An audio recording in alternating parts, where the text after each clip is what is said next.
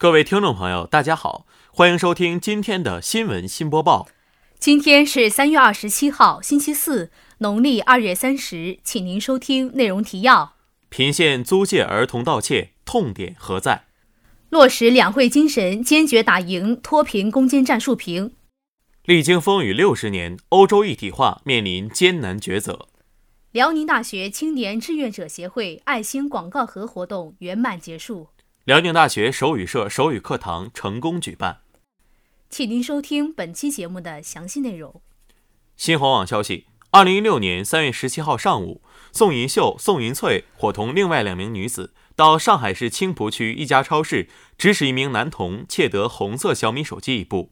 在监控视频画面中，宋银秀、宋银翠还在生活馆、眼镜店、童装店、母婴用品店、花店、水果店指使儿童实施盗窃行为。法院审查查明，二零一六年三月至五月期间，宋银秀、宋银翠伙同刘怡花、何雪翠组织并指使数名儿童在上海市青浦区、松江区、闵行区实施盗窃，窃得财物共计价值一万九千九百余元。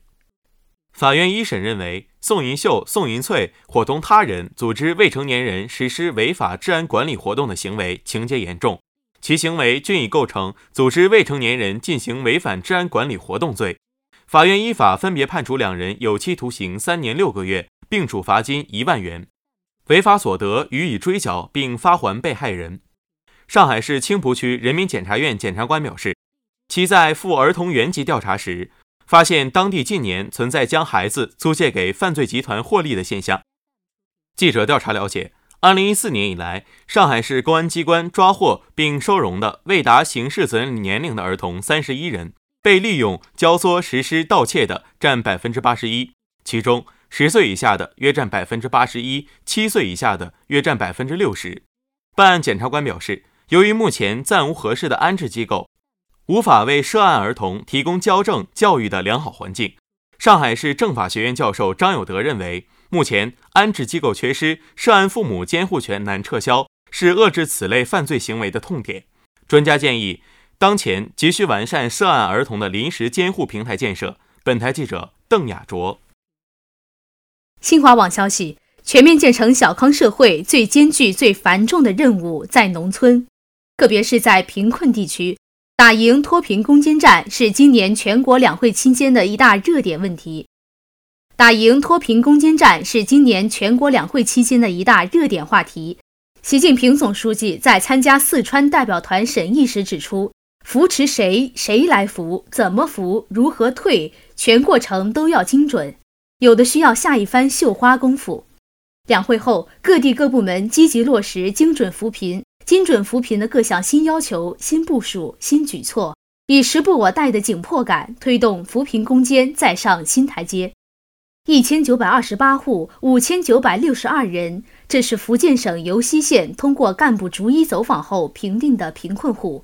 建档立卡后，就要像绣花一样精准入针。县委书记杨永生表示，他们结合国家和地方的政策，通过产业扶贫、光伏扶贫、电商扶贫、旅游扶贫等，针对每个贫困户精准施策。精准扶贫必须点到点。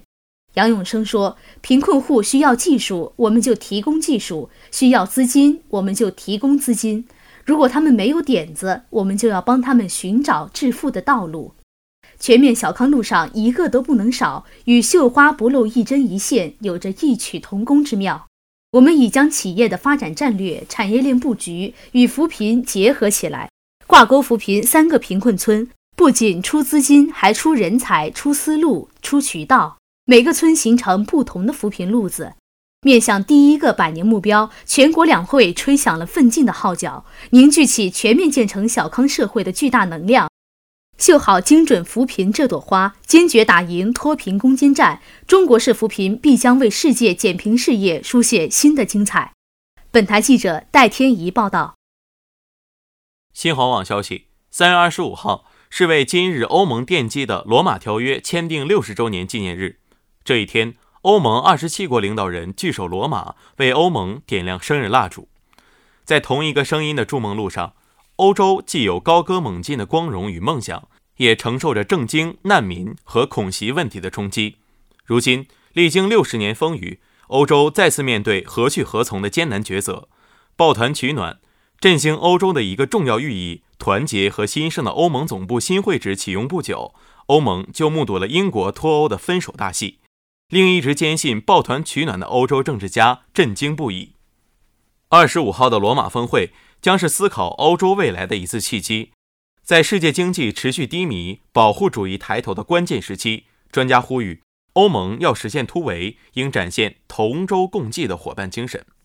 欧洲智库欧洲政策研究中心高级研究员雅克指出，中国作为世界第二大经济体和最大的发展中国家，欧盟作为最大的发达国家集合体，欧洲可进一步考虑建立自贸区的可能性，对抗贸易保护主义。面对新挑战，深化双边政治经济合作，及时排除障碍，对中欧双方共同推动国际秩序和全球治理体系朝着更加公正合理的方向发展。携手应对风险挑战都具有重要意义。风雨过后是彩虹，在前行路上，一个个挑战恰恰可能是欧盟走向成熟的机遇。如何建设一个更为团结、稳定、繁荣的欧盟，将持续考验政治家的智慧和眼界。本台记者邓雅卓。大学之声消息：二零一七年三月二十六号下午一点半。辽宁大学蒲河校区青年志愿者协会就寝室传单问题进行了爱心广告盒制作活动。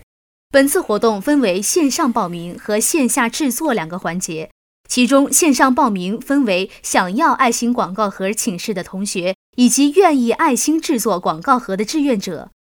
广告盒的本体就是普通的盒子，志愿者们通过覆盖彩色的卡纸以及可爱的贴纸来使盒子变得精致。而在制作完盒子之后，志愿者们就带着制作好的盒子到报名想要爱心广告盒的寝室进行安装。本次爱心广告盒活动让学生们有效利用了课余的时间来进行有价值的事情。广告盒的制作也是有利于整理寝室门口四处散乱的宣传单，保持了楼道的干净整洁，减轻了保洁阿姨的清扫压力，使居住环境更加舒适。本台记者邓雅卓报道。